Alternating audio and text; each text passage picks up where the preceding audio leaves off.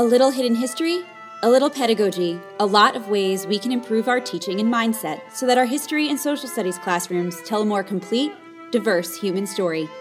I'm Cheryl Ann Amendola, and this is the Teaching History Her Way podcast. Hello, everyone, and welcome to this episode of the Teaching History Her Way podcast. I am your host, Cheryl Ann Amendola, and I'm so excited that you are here tonight. If you're a first time listener, welcome. If you, this is another episode that you're listening to beyond your first, welcome back. I am always grateful when you come and listen to uh, this podcast weekly. Um, tonight, I am welcoming Ed Donnellan. He is going to tell us about his project with that he did with his students about discovering Gonzaga's ties to slavery. Um, so Ed Donnellan is a high school history teacher at Gonzaga College High School in Washington D.C. Welcome. Well, it's great to be with you, Cheryl Ann. Thank you very much. Thank you so much for being here. I'm so excited, and I'm sure all of our listeners are really excited to hear about your project. It it's such a great way to tie in American history, local history, history that's hidden kind of on purpose.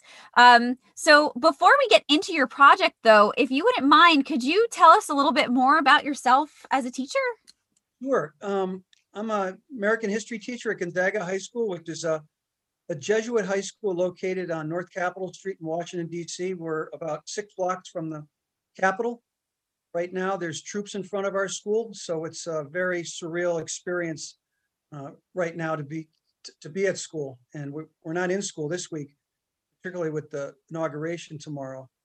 Um, and the school goes back to 1821, so this is the beginning of the school's 200 year anniversary. Um, and I, I I've been at the school for eight years, and uh, I was part of this extraordinary group of young people that discovered the school school's historical ties to slavery. I wanted to note for our audience that we are recording this podcast on January 19th. So it is the day before Inauguration Day and approximately, actually, it's exactly two weeks after the siege on the Capitol by terrorists. So Gonzaga is in a prime location for all kinds of scary American history right now. Um, all right. So would you mind telling us?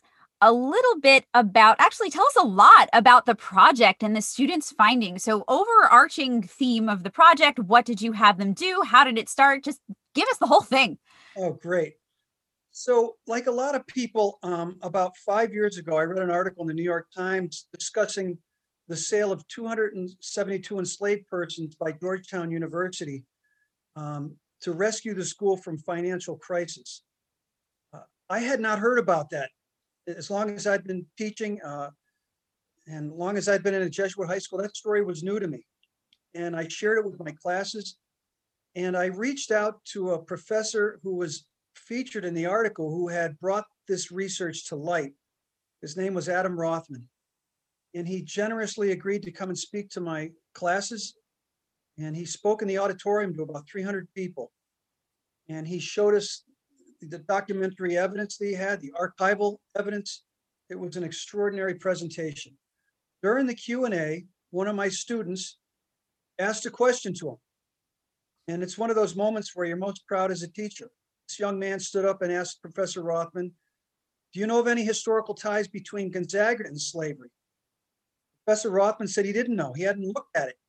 But he challenged the student and other Gonzaga students to come to the Georgetown Slavery Archives located at Georgetown University to begin our own exploration into our school's history.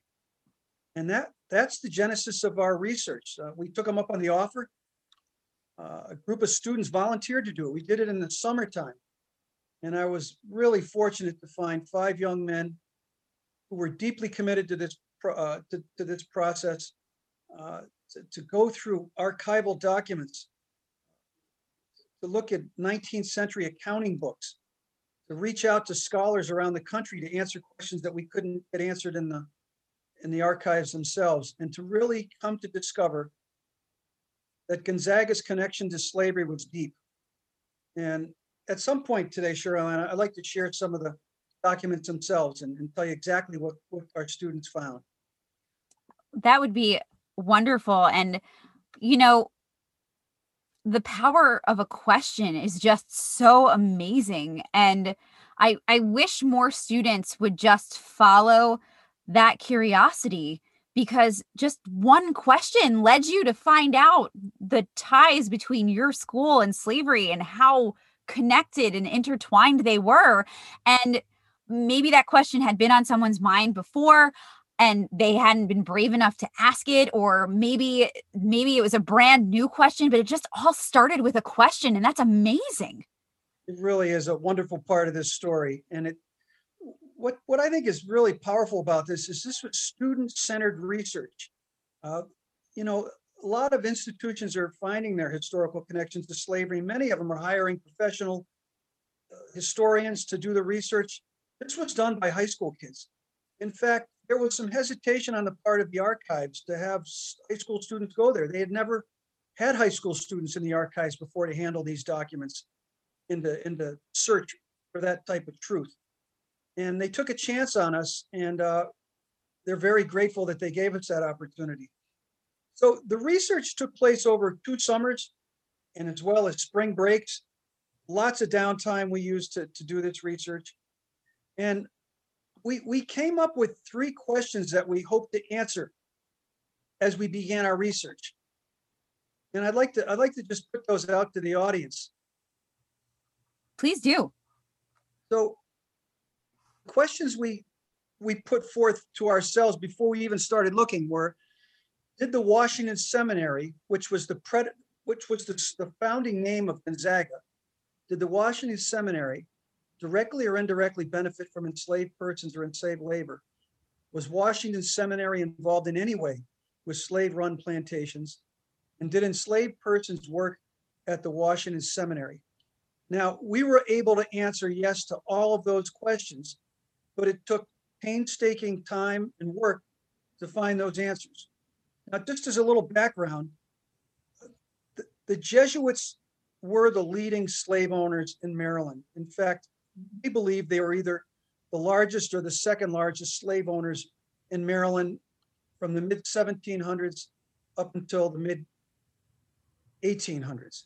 Wow. They operated five farms that they called, which were in effect slave run plantations in southern Maryland, many of them on absolutely stunning property on the Chesapeake, uh, I'm sorry, on the Potomac River. Um, and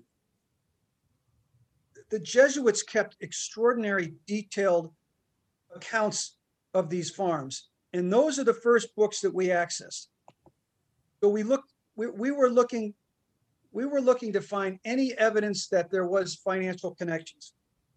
Before we did that, though, we wanted more background. We wanted the boys to understand this history of Jesuit slaveholding. And we the first document that, that we asked for was a document that Professor Rothman had showed us at Gonzaga. And he brought he showed us on on a on the screen when he spoke to our school a document showing the census of 272 enslaved persons that were sold in 1838 by the Jesuits. And it lists the names of every person that was part of this extraordinary sale. Uh, all these folks were, were shipped down to New Orleans.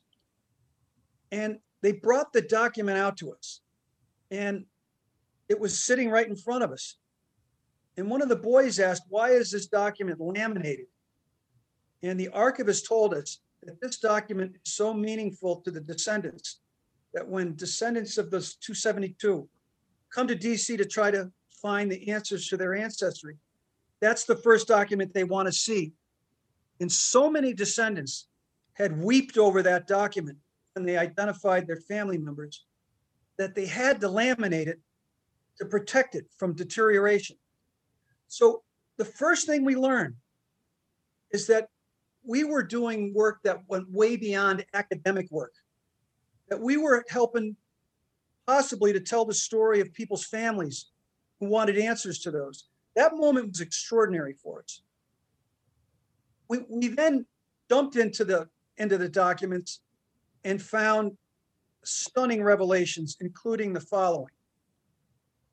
We found a financial document that has this on it, and I'm reading it to you, and I hope you can access this, all of our research is, is, was put together in an exhibit called Searching for Truth in the Garden.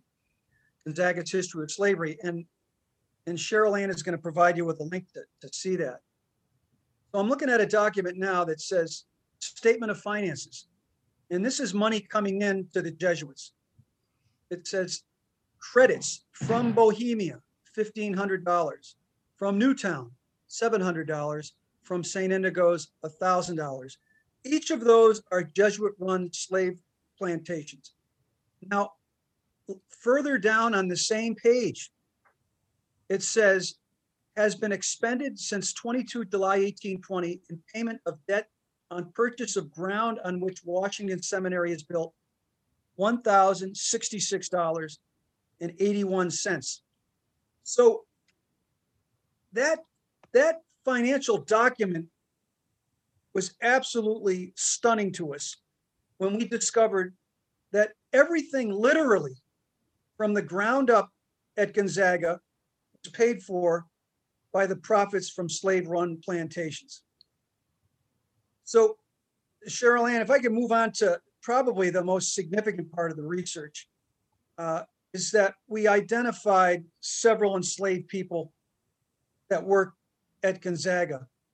And one person in particular was the focus of most of our attention for several reasons.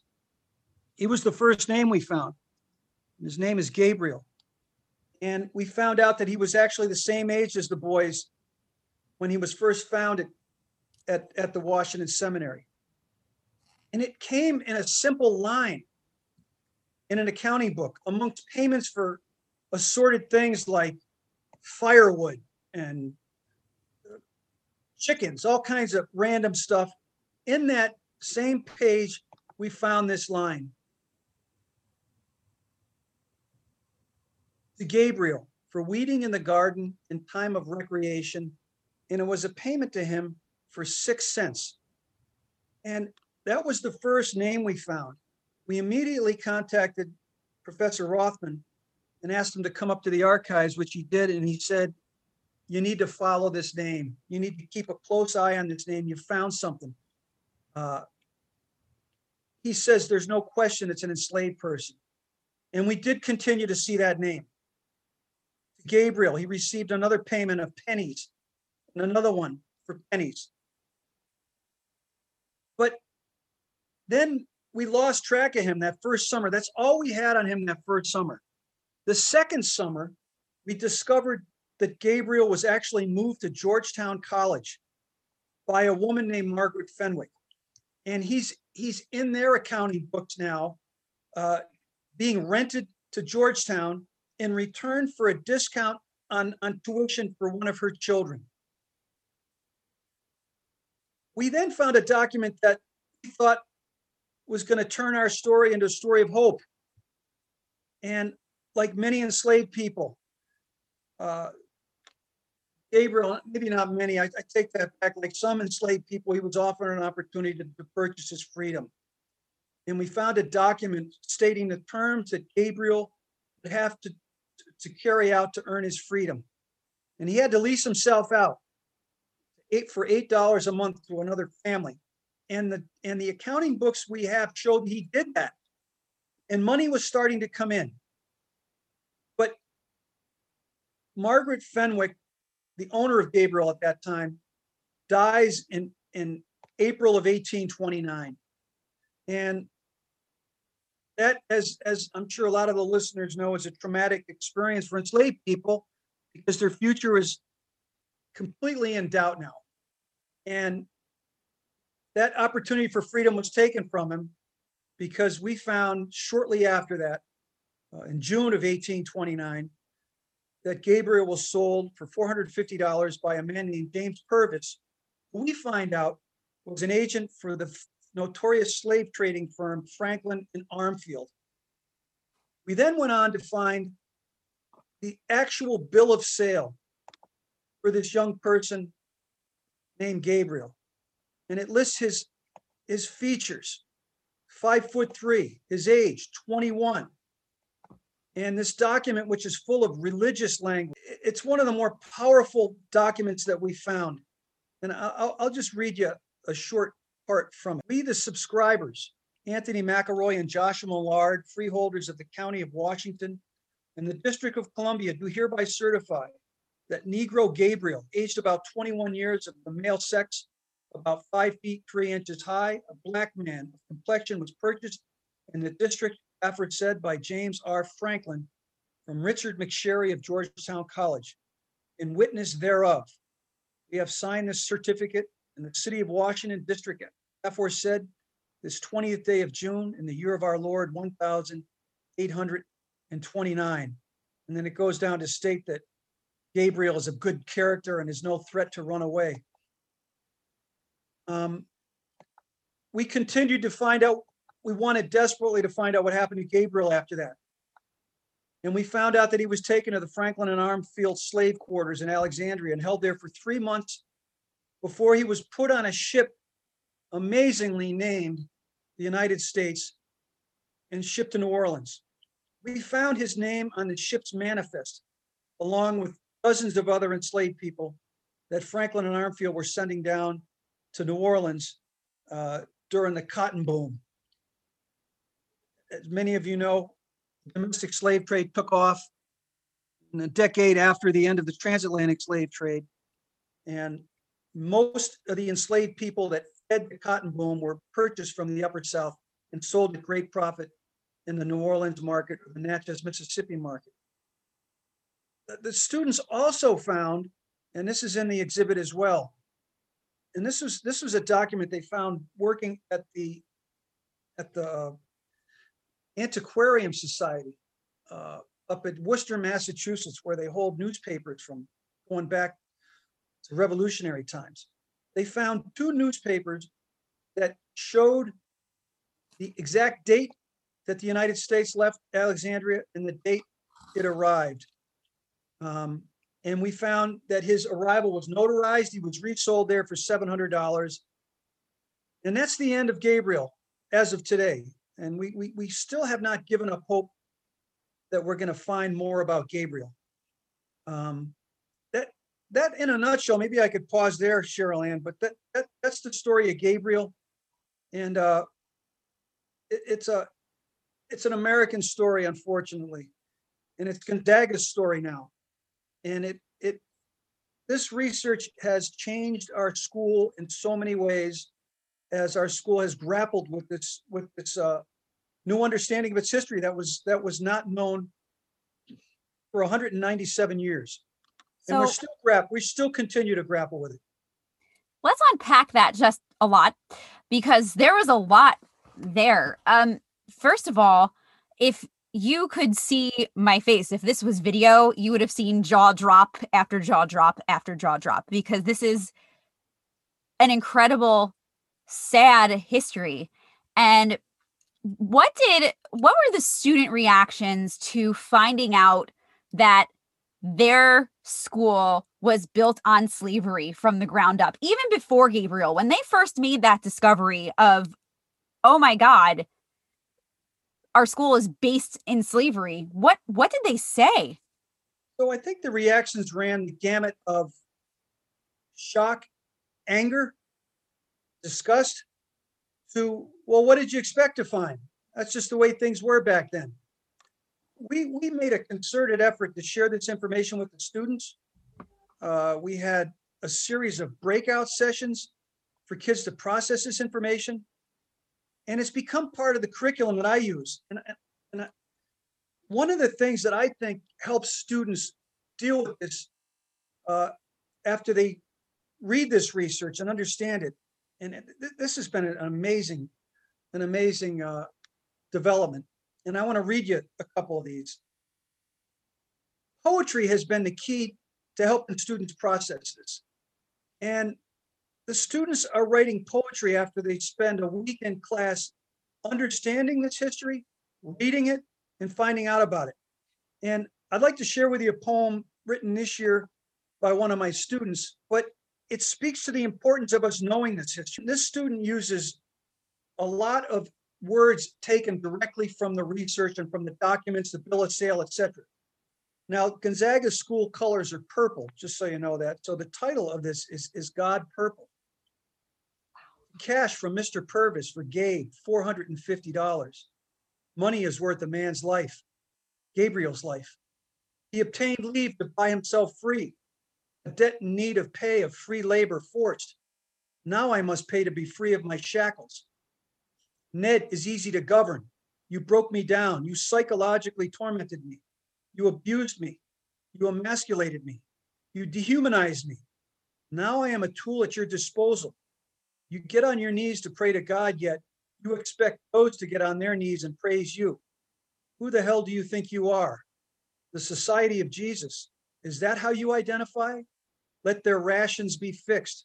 Is that how you testify to God? By deciding how much I eat? Gabriel and thousands of other enslaved Americans were first forced to pay the toll of American geographic and economic expansion. The United States, a journey to New Orleans filled with rough seas and lost hope. Hope of no longer being persecuted, as the Romans persecuted Jesus, as the French persecuted Joan, as the Egyptians persecuted the Israelites, as Gonzaga persecuted me. Reparations must be paid, lies must be slayed. The history shall not fade from. So poetry has given our students a way to process this information.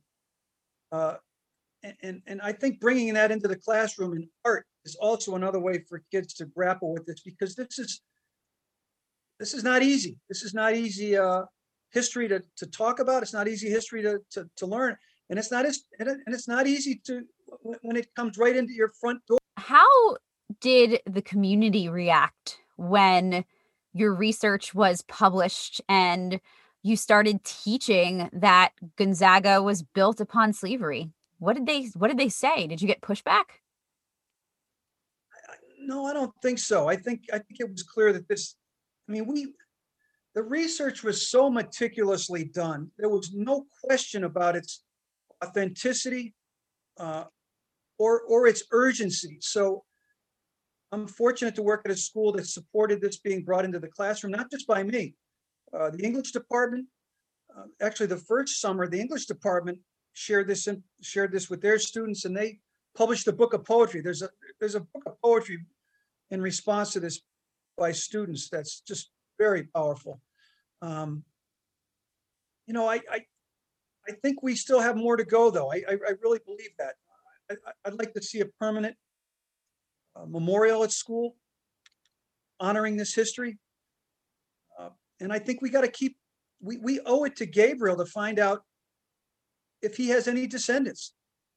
That's a, that's a really important part of this research, connecting with descendants. Last year, I invited one of the descendants of the 272 uh, to come and speak. Um, And Georgetown University has, has done quite a bit of work in this area. This is a woman, let me, let me go back just one second here, Caroline. Georgetown, in the aftermath of their work trying to come to, come to face their history, decided to offer free tuition to descendants of the 272. And the first person to take it was a woman named Melisande Colomb Short. And she moved into the dorm at Georgetown as a 62-year-old freshman. She had had a long career as a, as a pretty high-level chef in New Orleans. And she came to Georgetown and she spoke to our school and she was amazing. So that area is an area that we want, I, think we have to focus on. Many of the descendants of that 272 sale in 1838 have live in a community in New Orleans outside of Baton Rouge called Maringouin. So Maringouin is made up of extraordinary number of descendants of the Jesuit 272. Last, last year, one of my students who happened to be on a recruiting trip at LSU asked if he could go visit Maringouin. And I reached out to some descendants down there. And this, uh, this student spent a half a day with, with a descendant there and came back with a jar full of soil from what had been the former plantation. So those are the kind of connections I think we have to continue on. Uh, when I, when I wrote, when I wrote them a thank you note for, for hosting my student, I got a simple reply. No, thank you for keeping our descendants' stories alive. So it, again, it spoke to the humanity of this work and the unfinishedness of it. We're, we're not done yet. This, this work is not complete. We're, we're at the very beginning, I think, of, of grappling with, with its history. Stories like yours are why I do this podcast. History is human. We're learning about humanity. We're learning about empathy. We're learning about how to relate to each other. And this is just the most incredible story about what history can do for students, for teachers, for the community, for the for the country, for the world. I, I thank you so much for sharing this with us. Um, do you have any advice for teachers who might want to take on a local history project like yours, who might want to explore their school's history? Where do you think they should start? I think again, let's let's go back to the student that asked that question. The students have to start asking questions. Uh, many schools have histories that are complicated that have been kept hidden. The other thing I would really recommend is if you live near a university, reach out to, to scholars. That's been one of the most extraordinary parts of this for me personally. Uh, the exhibit was not done without the help of scholars. Adam Rothman, Joshua Rothman, the University of Alabama, who's who has a book coming out in April on the history of Franklin and Armfield. Uh, worked with a with, with a woman getting her PhD at at Johns Hopkins named Jenny Williams, who, who helped us locate that that ship's manifest. Don't be afraid to reach out to scholars. Um, I think that's really important. And, and finally, I would say find a way to get students into archives, to touch documents, to see them. That that that part of this experience has been life changing for me. When we found that page with Gabriel's name on it, uh, that that changed everything for all of us. So, Ed, if a teacher who's listening to this or someone who is listening to this podcast would like to get in touch with you, how can they best do that? Sure. Well, I'm on Twitter at ELDVT. Um, that's that's probably the best way. And I, a lot of the research is on that Twitter page, and uh, got a lot of good history friends that I follow, and that, that would be a great way. And please don't forget, listeners, in the show notes for this week and also on my blog, you can find um, the link to the uh, to the digital exhibit so that you can check it out for yourself. And what I, I hope that we all learned something today about the humanity of our subject. We are teaching about real people, people who lived and breathed and had warm blood, people who who were hurting, people who were who are dying, people who are oppressed. And I, I can't emphasize enough the importance of helping our students feel that. And Ed, I am so honored that you are here talking about how you helped your students really feel the past. I I can't think of I can't think of a better example in a in a classroom. So thank you well, so much for I appreciate it. And I'll just say one final takeaway. There's a lot of talk nationally about history majors are down. Three of those five students, they're sophomores in college now, are history majors now. So this experience lit a fire under them. And so that that's something I'm obviously very, very proud of. Absolutely. You definitely showed them that history matters. Um, so thank you everyone for listening today. Thank you for joining me and Ed and and finding out all about this amazing project about discovering Gonzaga's ties to slavery. Again, my name is Cheryl Ann Amendola. I am your hostess today. And if you would like to get in touch with me between podcasts, you can find me on Twitter at History Her Way, or you can visit me on my website, www.teachinghistoryherway.com. Until next time, thank you so much for listening to the Teaching History Her Way podcast.